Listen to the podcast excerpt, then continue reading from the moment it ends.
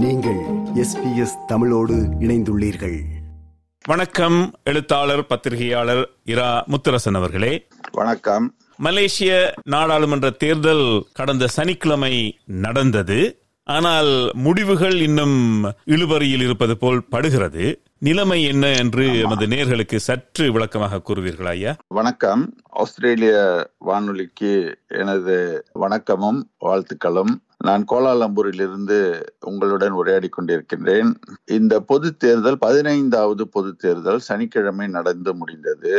மொத்தம் நாடாளுமன்ற தொகுதிகள் 222. 2 தொகுதிகள் தவிர்த்து 220 தொகுதிகளுக்கான தேர்தல்கள் நடந்து முடிந்திருக்கின்றன. ஒரு தொகுதியில் இடைத்தேர்தல் நடைபெறுகிறது. காரணம், அந்த தொகுதியின் வேட்பாளர் வாக்களிப்புக்கு முன்பாக மரணம் அடைந்து விட்டார். அதனால் அங்கு வாக்களிப்பு நிறுத்தப்பட்டு, ஆக 2 தொகுதிகள் தவிர்த்து தேர்தல்கள் நடந்து முடிந்திருக்கின்றன. 2 தொகுதிகளில் வெள்ளம் ஏற்பட்டதால் வாக்கு எண்ணிக்கை நிறுத்தி வைக்கப்பட்டிருக்கிறது.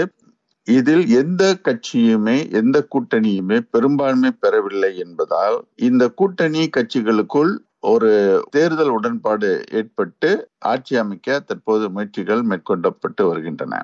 மலேசிய அரசியலமைப்பு கான்ஸ்டிடியூஷன் படி நாடாளுமன்றத்தில் எந்த தலைவர் அதிக பெரும்பான்மையை பெறுகிறாரோ அவர் இயல்பாகவே பிரதமராக நியமிக்கப்படுவார். ஆனால் அப்படி யாருமே பெரும்பான்மை பெறவில்லை என்றால் மாமன்னர் ஒருவர் இருக்கிறார். அவர்தான் பிரதமர் வேட்பாளர்களில் யார் அதிக ஆதரவை கொண்டிருக்கின்றார் என்று நம்பிக்கை கொள்கிறாரோ அவரை நியமிப்பார். அதன் பின்னர் நாடாளுமன்றம் கூடும்போது நியமிக்கப்படும் பிரதமர் தனது பெரும்பான்மையை நாடாளுமன்றத்தில் நியமிக்க வேண்டும். அதன்படி இன்று பிற்பகல் 2 மணிக்கு பிரதமர் வேட்பாளர்கள் தங்களை ஆதரிக்கும் நாடாளுமன்ற உறுப்பினர்கள் யார், கட்சிகள் யார் போன்ற விவரங்களுடன் மாமன்னருக்கு தகவல்களை சமர்ப்பிக்க வேண்டும் என உத்தரவு பிறப்பிக்கப்பட்டுள்ளது. இப்பொழுது மணி காலை 8 மணி ஆகிவிட்டது. இன்று மதியம் 2 மணிக்குள் அந்த தகவல்கள் சமர்ப்பிக்கப்பட வேண்டும். மாமன்னர் யாரை பிரதமராக தேர்வு செய்கிறார் என்பதை இன்றோ நாளையோ அறிவிப்பார் என எதிர்பார்க்கப்படுகிறது. ஆட்சி அமைப்பதற்கு 112 தொகுதிகளிலே ஒரு கட்சியோ கூட்டணியோ வென்றிருக்க வேண்டும். ஆனால் இந்த போட்டியிலே 3 பெரும்பான்மை வாக்குகளை பெற்றிருக்கின்றவர்களே கூட்டணியை ஏற்கனவே அமைத்திருக்கிறார்கள். ஆமா, அப்போ அவர்கள் மீண்டும் இணைந்து இன்னொரு கூட்டணி அமைத்துத்தான் ஆட்சி பெற முடியுமா? இதில் உள்ள குழப்பம் என்னவென்றால், இதற்கு முன்னர் கலைக்கப்பட்ட நாடாளுமன்றத்தில் தேசிய முன்னணி பாஸ் என்ற கட்சி எல்லாம் இணைந்து கூட்டணி ஆட்சி நடத்தி வந்தன.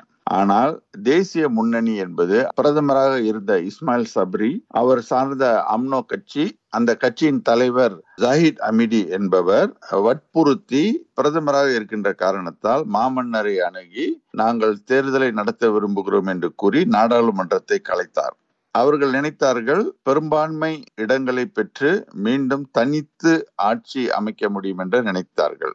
ஆனால் அது நடக்கவில்லை. காரணம், எல்லா கூட்டணிகளுமே இழுபறியான நிலையில் அமைந்துவிட்டன. சபா, சரவாக் எனப்படும் மாநிலங்கள், கடலதெனி 2 மாநிலங்கள் இருக்கின்றன. அந்த மாநிலங்களில் சில கட்சிகள் அங்கே வெற்றி பெற்றிருக்கின்றன. இவற்றது எந்த கட்சி எந்த கூட்டணி அமைக்கும் என்பதில் குழப்பம் நீடிக்கிறது. இன்று இரவுக்குள் இந்த குழப்பம் தீரும் என்று மலேசிய மக்கள் நம்பிக்கொண்டிருக்கின்றனர். அன்வர் இப்ராஹிம் அவர்கள் தேர்தலில் வெற்றி பெறுவார் என்று முன்னர் ஒரு கணிப்பு கூறியிருந்தது. அவர் ஆட்சி அமைக்கும் வாய்ப்பு இருக்கிறதா ஐயா? எனக்கு போதுமான எண்ணிக்கை இருக்கிறது, என்னால் பிரதமராக ஆட்சி அமைக்க முடியும் என்று கூறியிருக்கிறார். தேர்தல் பிரச்சாரத்தின் போது அவருக்கு ஆதரவான அலை வீசியது என்பது உண்மை. அவருக்கு தான் பெரும்பான்மை வாக்குகள் கிடைத்தன. அதன் பிரகாரம் அவர் தலைமை தாங்கிய கூட்டணி தான் அதிக இடங்களை வெற்றி பெற்றிருக்கிறது. ஆனால் இறுதி நேரத்தில் மலாய் முஸ்லிம் கூட்டணி என்ற சித்தாந்தம், மலாய்க்காரர்களும் முஸ்லிம்களும் இணைந்த மக்கள் இந்த கூட்டணிக்கு தான் வாக்களிக்க வேண்டும் என்று தான் ஸ்ரீ மொய்டீன் யாசின் என்பவரின் தலைமையில் தேசிய கூட்டணி. அதற்கு முக்கிய காரணம் பாஸ் என்ற இஸ்லாமிய கட்சி இஸ்லாமியர்களுக்கு வாக்களிக்க வேண்டும் என்ற பிரச்சாரத்தை முன்னெடுத்தது. இதன் காரணமாக இறுதி நேரத்தில் மலாய் முஸ்லிம் வாக்குகள் இந்த கூட்டணிக்கு அதிக அளவில் சென்றன. மும்முனை போட்டி என்று நடைபெறும் போது வாக்குகள் பிரிந்து அன்வர் இப்ராஹிம் எதிர்பார்த்த எண்ணிக்கை நாடாளுமன்ற தொகுதிகளை பெற முடியவில்லை. அதில் அவர் தோல்வி அடைந்து விட்டார் என்றுதான் கூற வேண்டும். இருந்தாலும் அதிகமான இடங்களை 81 தொகுதிகளை அவர் பெற்றிருக்கிறார்.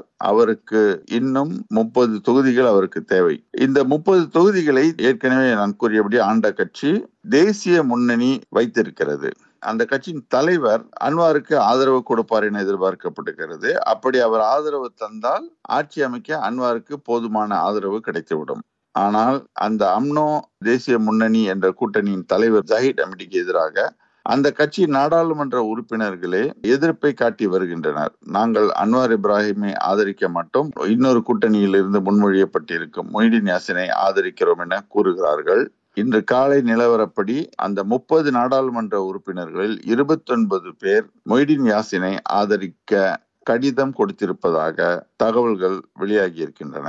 மாமன்னரிடம் இறுதியில் சமர்ப்பிக்கப்படும் ஆவணங்கள் சத்தியபிரமாண கடிதங்களில் எப்படி இருக்கும் என்பதை பொறுத்துதான் அன்வார் பிரதமராக முடியுமா என்பது உறுதியாகும். இதேவேளை அன்வர் இப்ராஹிம் அவர்களுக்கு மாபெரும் எதிர்ப்பை பல வருடங்களாக தெரிவித்து வரும் முன்னாள் பிரதமர் மகாதீர் அவர்கள் 97 வயதிலும் தேர்தலில் போட்டியிட்டிருக்கிறார். பார்த்தால் அவர் தோல்வியை கண்டிருக்கிறார் என்று படுகிறது. அதை எப்படி நீங்கள் பார்க்கிறீர்கள்? மகாதீர் அவர்கள் 2018 ஆண்டில் 94 வயதில் மீண்டும் நான் இந்த நாட்டை காப்பாற்ற பிரதமராக வருகிறேன் என்று வந்தார். அந்த நேரத்தில் அன்வர் இப்ராஹிம் சிறையில் இருந்தார். அதன் காரணமாக ஒரு வலுவான மலாய் தலைவர் கூட்டணிக்கு தலைமை தாங்க வேண்டிய அவசியம் இருந்தது. அந்த இடத்தை மகாதீர் பூர்த்தி செய்தார். மக்களும் அவரை நம்பி வாக்களித்தனர். ஆனால் 2 வருடங்களுக்கு பிறகு அவர் ஆட்சியை அன்வர் இப்ராஹிமிடம் ஒப்படைக்க வேண்டும் என்பது ஒப்பந்தம். அந்த ஒப்பந்தத்தை அவர் நிறைவேற்றவில்லை. இதன் காரணமாக நாடு முழுமையிலும் உள்ள அன்வார் ஆதரவாளர்கள் கட்சிகள் அவரை ஆதரிக்க முன்வரவில்லை. இது அவருக்கு நேர்ந்த முதல் பின்னடைவு. இரண்டாவதாக, பிரதமராக தேர்ந்தெடுக்கப்பட்ட அவர் ஒரு பிரச்சனை எழுந்தபோது அந்த பிரதமர் பதவியை ராஜினாமா செய்துவிட்டு விலகிவிட்டார். இது மக்களுக்கு பெருத்த ஏமாற்றத்தை ஏற்படுத்தியது. அவர் ராஜினாமா செய்ததால் தான் மொய்டீன் யாசின் என்ற இன்னொருவர் பிரதமராக வர நேர்ந்தது. இந்த சூழ்நிலையில் இந்த பொது தேர்தலில் சில கட்சிகளுடன் கூட்டணி அமைக்க முற்பட்டார். மக்கள் மத்தியில் ஆதரவு பெற்ற முக்கிய கட்சிகள் எதுவுமே அவர் பக்கமே போகவில்லை. அவருடன் கூட்டணி அமைக்கவும் விரும்பவில்லை, ஒதுங்கிவிட்டன. இதன் காரணமாக அவர் தனித்து விடப்பட்டார். இன்னொரு சித்தாந்தம் அவர் எப்போது முன்வைக்கிய சித்தாந்தம், மலாய்க்காரர்களை மட்டும் அடிப்படையாக வைத்து அரசியல் கட்சி நடத்துவது.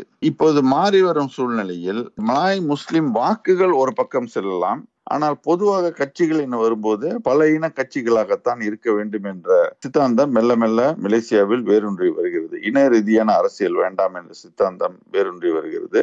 இன்னொரு காரணம், 18 வயதுக்கு மேற்பட்டவர்கள் வாக்களிக்கும் நடைமுறை முதல் முதலில் அறிமுகப்படுத்தப்பட்டது. எனவே 97 வயது மகாதீர் அவரது கடந்த கால சாதனைகள் இளைய சமுதாயத்தினருக்கு ஈர்க்கவில்லை. அதனால் அவர் மிக மோசமான தோல்வியை சந்தித்திருக்கிறார். அவர் சொந்த தொகுதியில் கூட அவரால் வெல்ல முடியவில்லை. அவர் மகனும் தோல்வி அடைந்திருக்கிறார். பெரும்பாலான தொகுதிகளை வைப்பு தொகையை இழக்கும் அளவுக்கு மோசமாக தோல்வி அடைந்தன. இறுதியாக திரு முத்தரசன், இனவாதம் வேண்டாம் என்று இந்த கட்சிகள் பிரச்சாரம் செய்தன என்று கூறியிருந்தீர்கள். ஆனால் 6.7% என நினைக்கிறேன், 6.7% மக்கள் மலேசியாவிலே தமிழ் மக்கள் இந்த தேர்தலிலே எந்த கட்சிகளுடன் அதிகமாக இணைந்திருக்கிறார்கள் அல்லது அவர்களது செல்வாக்கை செலுத்தக்கூடியதாக இருந்தது? தமிழர்கள் என்று வரும்போது சில பகுதிகளில் தான் அதிகமாக வசிக்கிறார்கள். அந்த சில தொகுதிகளில் இந்தியர்களின் வாக்குகள் 10 விழுக்காடு, 20 விழுக்காடு, 20க்கும் கூடுதலான விழுக்காடு இருக்கின்ற தொகுதிகள் நிறைய இருக்கின்றன. கிழக்கு மலேசியாவில் சபா, சரவாக் உள்ளிட்ட மாநிலங்களில் மிக குறைவான இந்தியர்கள், சில ஆயிரங்கள் மட்டுமே இருக்கின்றார்கள். எனவே அந்த 2 மாநிலங்களிலும் 56 தொகுதிகள் இருக்கின்றன. ஆனால் அந்த தொகுதிகளில் இந்தியர் வாக்குகள் எந்த பாதிப்பையும் ஏற்படுத்தாது. மேற்கு மலேசியாவில் பல தொகுதிகளில் இந்தியர்கள் இருக்கிறார்கள்.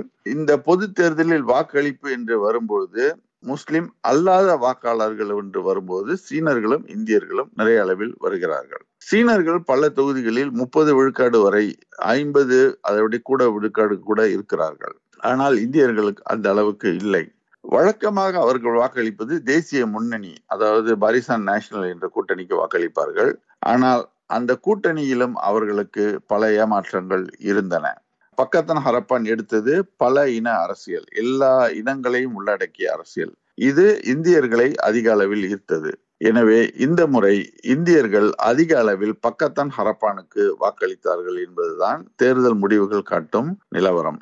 அன்வார் இப்ராஹிமுக்கு ஒரு வாய்ப்பு கொடுப்போம், புதிய கூட்டணிக்கு ஒரு வாய்ப்பு கொடுப்போம் என்ற முறையில் அவர்கள் வாக்களித்தார்கள். ஆனால் இறுதி கட்டத்தில் எனது கண்ணோட்டம் என்னவென்றால், இந்தியர்கள் இவர்களுக்கு வாக்களித்தாலும் அந்த மலாய் முஸ்லிம் வாக்குகள் பெருமளவில் தேசிய கூட்டணி என்ற மொய்டீன் யாசின் தலைமையிலான கூட்டணிக்கு சென்றதால் பல தொகுதிகளில் இந்தியர்கள் யாருக்கு வாக்களித்தார்கள் என்பது முக்கியமல்ல என்றாகிவிட்டது. தேர்தல் முடிவுகளில் இந்தியர் வாக்குகள் மாற்றங்களை ஏற்படுத்த முடியவில்லை என்பதுதான் உண்மையான நிலவரம். தெளிவாக விளக்கினீர்கள் இரா முத்தரசன் அவர்களே. இன்னொரு சந்தர்ப்பத்தில் மீண்டும் சந்திப்போம். உங்களது நேரத்திற்கும் கருத்துக்களுக்கும் மிக்க நன்றி.